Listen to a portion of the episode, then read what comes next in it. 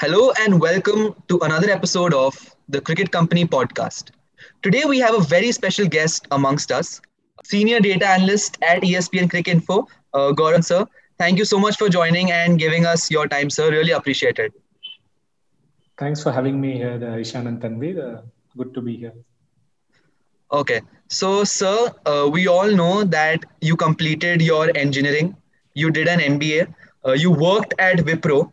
So how did the entire uh, change to the sporting industry happen, and like what drew you towards the sporting industry, and how did you find your niche of a data analyst at Sports Mechanics, which was the first place you worked at? So, um, sports has always been a passion, right? So, uh, like all of you, uh, like most of people in India, uh, I was passionate about sports, but getting a job in sports and uh, making your passion your profession is not something which is uh, very common and it's not something very easy. I have to admit, and I've admitted in a lot of places, I, I was lucky and privileged for certain things to happen for me to land up with uh, these jobs. so otherwise i i like most of you were planning to just do a normal engineering degree mba degree and work in a traditional it job so right. uh, that, that's what happened but i especially in wipro i realized i had a very tough uh, 9 to 10 months i was struggling um, i wasn't really doing well uh, the fact is, every project assignment was a struggle because I had no idea of the domain, right? So every time you had to go Google something, search, figure out what it is, and then put it together in a presentation, and then um, uh, people will not be satisfied, and there are other uh, domain uh, experts. So that gave me a reality check. I wanted to move out of uh, uh, whatever happens, because I was not doing well. But what I wanted to ideally the goal I had at that point in time was uh, to be like a product manager and stuff because that was more uh, up my alley. But this, but then destiny had something else planned, and that's how I managed to get a sports job uh, uh at that point in time. And like most others, I've always wanted to get a sports job, but I never got the opportunity. I did try many times after engineering and after uh, MBA, etc. But uh, nobody really responded, and there were not many jobs to be honest. Apart from media houses, you really didn't have many sports jobs. So yeah, then sports mechanics happened through uh, some serendipity, I would say, and uh, yeah, then now I'm here. So, sir, how how did you how did you recognize that data analytics is something you would prosper in, or that just happened by by chance? So uh, again, um, one secret I can slip out uh, here is that I'm, I'm not a great math student. I'm not very good with the maths and numbers and stuff. So um, maths was my worst subject in school. And so the fact is, the moment you have perceptions that look, analytics means it's a lot of maths, a lot of numbers, and you won't be good at it, then it becomes an issue. You won't even go in that direction. So uh, I never looked at it like that. And uh, I realized that the domain knowledge was much more powerful and much more uh, important than the statistical and other uh, knowledge. And especially in sports, which was growing, the statistical tools, etc., were not used as much. And it's even till date, it's not used as much as it has to be used. So um, as a result, uh, that kind of knowledge was not really the key and that helped me um, make a decision. Then I learned on the job and the kind of stuff you needed to know for sports. I was pretty the the the knowledge of statistical tools, concepts, etc. I, I know those concepts. It's not like I don't know anything,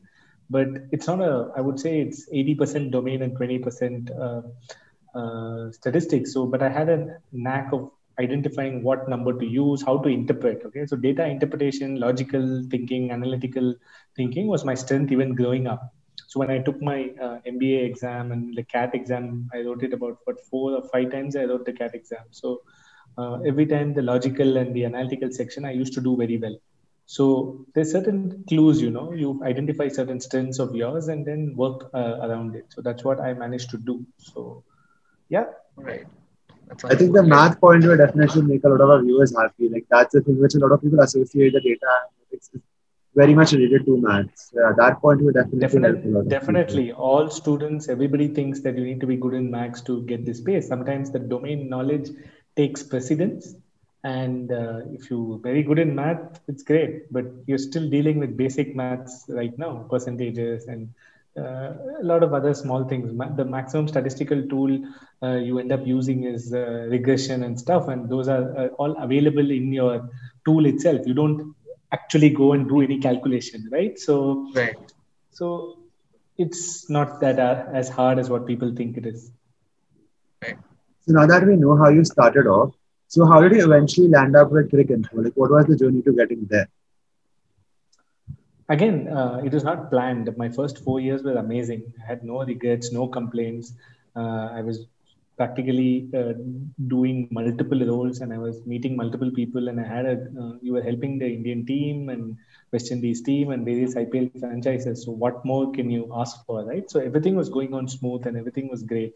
Absolutely no regrets there. But then I just, the the only reason I wanted to move was I just wanted to dabble myself with media and a bigger brand. Uh, uh, it's always good to have a big brand in your uh, uh CV for growth. And I just thought that uh, apart from uh, Cricinfo and Star Sports, uh, they were the two biggest sporting um, brands in cricket and in sports in general in India. So I thought that to their global brands, right? So that's also important. Right. So I wanted that exposure and um, yeah so uh, winning a quiz contest in the middle uh, crick iq which was hosted by cricinfo and a couple of other uh, uh, um, just general emails and discussions helped me uh, land up at this job but uh, it was not because i didn't like that role it was i, I liked everything i just wanted a I just felt at that point in time after working for so long wanted some a bigger brand right Right.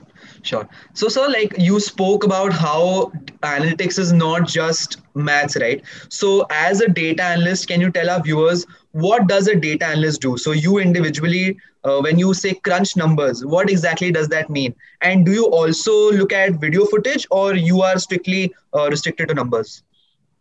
Yes, uh, that's a good question. And uh, this obviously is restricted to my previous job because that's when the question you asked is more re- relevant. So we do have a lot of video footage. We do have a lot of data. So for starters, to be an analyst, you need to have a lot of data. Otherwise, there's no use, which is why only cricket as a sport is flourishing and the other sports don't have access, don't have even basic data collected, right? So, which is why that, the other sports are all lagging behind. So in cricket, thankfully, there's a lot of data which is very structured it's uh, it's like it's captured at a very granular level at the same time even videos are collected at a very granular level so the job of an analyst is to first identify patterns look at study and research a lot of uh, numbers. Also obviously you need to have an understanding of the game. You need to know what you're looking for. And that is where it, dif- uh, it differentiates a good analyst from an average analyst or a poor analyst. The fact is you know what you're looking for and you go quickly search for numbers then see whether data tells you a story and then try to get the relevant videos and map data and video and tell the story together so only data alone or only video alone may not be uh, very useful video alone will be useful only when you're looking at technical changes when you're looking at uh, slow mo replays and stuff like that video is useful but otherwise it's going to be combination of data and video and again data is not at a very broad level. I'm looking at actually granular level data, going deep and trying to recreate why a human mind would have thought in a particular way through numbers. For example, what I mean by that is uh, if a batsman is weak against leg spin, you have to ask your ask the question why. Why is he weak against leg spin? And then you go deep down into various data points and actually see if he's weak or whether numbers are telling you a different story. So at a broad level, it might look that he's weak. But when you go dive, uh, dive deep, you might find that he's only weak against certain type of leg spinners at certain type of lengths, at certain type of deliveries, at certain speeds. But otherwise, right. he's very strong and numbers, maths. So that's where the max knowledge comes into the picture. You should be uh, have the knowledge to know that hey, uh, if I take 10, 15 innings, obviously it's going to average out, right? sometimes you have a high inning, sometimes you have low. So you can't really uh, um, drill down at a potential weakness. So as an analyst, that's the kind of max knowledge you need to know. You need to know what is a good sample, whether the numbers make sense or not. It doesn't make sense to divide two parameters in the first place. Uh, what are the units? that's the kind of analytical knowledge you need, and which I uh, which I think I have. And couple that with um, your uh, domain knowledge, and you get a good story. So, sir, you spoke about your various experiences, like with West Indies team and with the various IPL franchises. So, for all our viewers who don't know about it, you have been the data analyst for the West Indies team, which actually won the T20 World Cup, and that is like a really big achievement. So, what do you? How was that experience for you as a person, being a part of that team? How was that experience for you? So, uh, the seeds were sown uh, previously in the Caribbean Premier League uh, when uh, we had, had, actually helped uh, the uh, CPL franchises. So that's when they actually saw my work for the first time. So uh, I had a, a, decent rapport and I had a, a good words spreading about uh, me. So when they came into the World Cup, they wanted someone for with some local knowledge. And they obviously contacted our company and they wanted me to be on board with them but uh, see, one thing is it was a very last minute deal. Uh, it was not something which was planned and uh, it was uh, done with maybe, I think, two days before their arrival or one day or just after they arrived. That was the time when they realized that this could be helpful and we have some budget for that and it's the T20 World Cup, etc. So in terms of building rapport, building trust, and all, it was very hard. So my only uh, communication was with the coach because the coach was the one who actually uh, uh, wanted me, which was Mr. Phil Simmons. So, um, so my communication was limited with the coach, and that's good enough, you know, because the coach ultimately communicates everything you need to the captain. So, uh, I was a bit, um, I would say, because of the timing of the World Cup, short duration, everything was going super fast. Uh, I couldn't unleash all uh, my skills and not gain trust of everybody. It was hard. You need a proper two, three month IPL kind of tournament to do that and make a greater impact. But what I could do was uh, help the coach plan and structure and then him, ask him to communicate everything to the uh, players. So uh, it was a fully one on one communication with Phil Simmons and uh, it was great. So I, I, did that, and I realized that how much they also like uh, all this information. And obviously, the coach. So the difference is if you know all the players, you know how to communicate the data to them in the form and fashion in which each player can grasp it. You might take it differently. Ishan might take it differently. So I need to give Ishan one way of communi- communicating the information.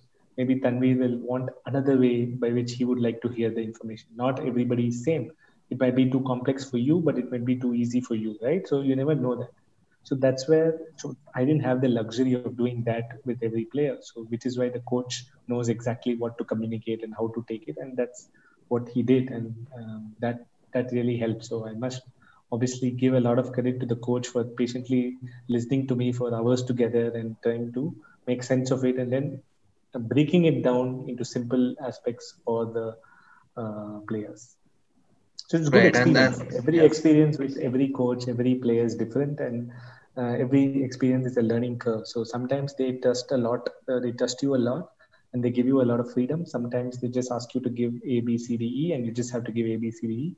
So it varies. So like I've said in many places, I've unfortunately or fortunately, I don't know. I've had a lot of short stints with multiple teams rather than having a long stint with one team. So both are completely different ball games. So short stint, you just go there. Um, you can't focus too much on impressing people and gaining trust, etc. Just go do your work, give your insights, be confident about your data, and share it. In longer stints, you get time to build relationships and stuff like that. But that also could work against you because you end up being too friendly and not actually um, be able to communicate sometimes negative uh, and uh, negative right. Uh, data points, right? So it's a double-edged sword. Um, I'm happy that whatever opportunity I got, I, I tried my best. So, so that's a very interesting point you mentioned about the longer stint and the shorter stint. So, in your opinion, do you think the results vary depending on stints, or it is just on the analyst on how he's able to produce the results? So, as an analyst, the first thing I tell any uh, aspiring analyst is we don't attach ourselves with any results because we are not playing the game we are only giving information to right. validate certain thoughts validate certain ideas ultimately the players are executing them you can give all the great analysis you want but if the players don't execute them or they don't believe in it it's not going to work. So i or anybody for that matter should never attach yourself to results. But to answer your question i think i know where, where you're coming from. In terms of longer stints you get to add more value because you get to spend study the players understand their capabilities and provide data based on that. Whereas in short right. stints you, you don't have too much of that information. You just go with the flow and hope that somebody executes it. So at a broad at a broad level, to answer your question, shorter the stint, I focus more on team strategies, team uh, selection, uh, and certain plans of how to get opposition. The focus is more on opposition. In longer stints, you can actually mold a particular player of your own team to actually change his game or do well or consistently make him believe in data and try to execute certain things and and gain trust. You know to work right. on a player takes a lot of time. So that longer stints help. Right. So, sir, we spoke about T20 World Cup CPL. So, there's a general question as to we speak a lot about data in the T20 format, but for some reason, the usage of data or matchups is not spoken about that much in ODIs and almost it's negligible in tests. Is there a particular reason for that, or is just that the shorter format uh, produces that kind of cricket that data is that useful? Um, yeah, obviously the shorter format they play a lot more. You have more data to play with. First of all, uh, in test matches, for example, uh, if you take the Ashes, uh, Australia go to England what once in four years. So there's a lot of difference in in the four years of data. So something which worked in 2015, there's no way it'll work in 2019. So uh, right. those are things you need to be wary of. So which is why in Test cricket data, especially um, uh, may not be as useful. Having said that, still it will. Like you saw Archer versus Warner, right? Uh, hmm. Bowling around the wicket and constantly getting him out. Then you saw Stuart Broad uh, uh troubling Warner. Uh, uh, Archer troubling Warner based on what Stuart Broad did in the right. Test series. Right. right. So those right. things you can pick up certain things, but Test match hmm. is still a lot about skill and technique and patience, which maybe you can negate certain things. For the, like in a T20 match, if somebody is weak against a leg spinner, is because he's looking to attack, he's looking to play aggressively, that he takes more risks, so he gets out also more often. In test match, I can just block out guys like Rashid for five overs at a dot, and I've done my job. So, mm-hmm. which is why you see uh, leg spinners not do so well in Test cricket, whereas they're very good at ODI and uh, uh, right. T20 cricket. So, there are a lot right. of different aspects. So, I would I would still say that there's a lot of analysis and uh, uh, analytics can help a lot in Test cricket just that people are, aren't more exposed to it. The reason being you play very, uh, you don't play at one stretch, you don't play 14 games or something for you to actually analyze certain patterns. So there might be the odd use, uh, like when the India Australia series starts, you will definitely see uh, India starting to bowl around the wicket um, to the Australian left hand batsman straight away. So that is what some form of analytics. They have gone, they have analyzed who's weak, uh, that angle, what troubles them, right? Maybe in olden days, right. you see them bowl a lot over the wicket. Similarly, when Nathan Lyon comes into a bowl, just watch out for uh, all the Indian batsmen using their feet. They will look to step down and not allow the ball to spin. So this was uh, this is derived from data and it was given uh, almost six seven years back. So that is the same plan India have been following for a long time against Nathan Lyon and it's worked pretty fairly successfully. So uh, these are things which you can pick up. Um, so I wouldn't right. say it's uh, fully. Uh, you, I would say it's underutilized, but I know I, I can maybe understand why it is. There is leagues.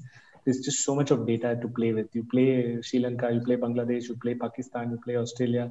There's so many leagues everywhere, right? So player will have a good sample for me to actually make some sense and analyze. Right. Absolutely. So, sir, in your opinion, is there any particular team which actually uses data analytics to the best effect? Like a particular team which has used it really well and has seen the results? Yeah, across across leagues, if you worked with the specific teams, any any one team in specific? It's pretty uh, evident, right? I think we've, all of us have seen Mumbai Indians use a lot of uh, information. They're uh, very good at that. And um, when I worked with the CPL, the Barbados Tridents, led by Kieron Pollard, used to use it a lot. It all depends on the captain. Captain needs to also believe in these things. So uh, yeah, so these are two teams. England team I know uses it a lot, though I've not worked with them. I've heard from a lot of people that England uses uh, information a lot. So yeah, it's slowly yes. growing. And so you spoke about the captain and like the players. So how have the players actually reacted to this? Like, do they still prefer going by their instincts, or are they willing to actually adjust to this and adapt to the numbers game? It's a very personal thing in the sense uh, each person is completely different from the other so uh, maybe younger cricketers who have been exposed to this at an early age might look to take this up. Older cricketers who have gone through the grind, who believe in their skill and instincts, continue to use that. So um, I can't. There's no one answer to this. You need to study the person, which is why I keep telling a lot of people that pers- interpersonal skills and ability to understand people, understand the other person, is one of the key skills of an analyst. So only if you're able to understand what kind of a person he or she is, then only you can supply and provide relevant analysis to them. So, um, if somebody does not believe in analysis at all, you need to figure out how to still communicate that information. Maybe they like to see videos, they may not like to hear any data. You just go play a video and come back. They will figure out what they have to do. So, there are different ways by which you communicate it. So, right. Yeah. Right. So, sir, our final question. I mean, you, we have you on board. So, the final question has to be: What is your advice to youngsters around? How do youngsters get into the sporting industry? Is there a roadmap? Is there a pathway? Any any any kind of advice which people watching this video can take? I think it's uh, number one is passion. You need to have uh, complete. You need to be obsessively passionate about the sport, uh, whichever sport it is you want to get to. Uh, once you do that try to work towards it. Um, try doing things which could help you land up at a job. So don't just go ask for a job rather showcase some work. Now the sports industry has evolved so it's not like how it was 10 years back. And then keep building your network. So these are some of the key points. One is uh, be passionate. Two is build a great network. Three is create some kind of a portfolio and uh, four is you need some luck you know certain things have to fall in uh, place. If you're financially slightly more secure and uh, not very dependent uh, then it helps because sports as an industry is still very low paying and still growing. So yeah these certain things help. So if you have these things then i'm sure you'll land up at something Right. I think Tanvir and I are working towards that in some form, uh, trying to create a portfolio. I think I think that's that's all, sir. Thank you so much once again for giving us your time. I think we've picked up a lot of insights about the game we love, and it was it was truly for us a very very enriching experience. Thank you so much, sir. Thank you so much, a lot, guys. I wish you guys all the very best for, for your future endeavors. Thank you, sir. Thank you so much. Thank you. Thank you. the Cricket Company podcast.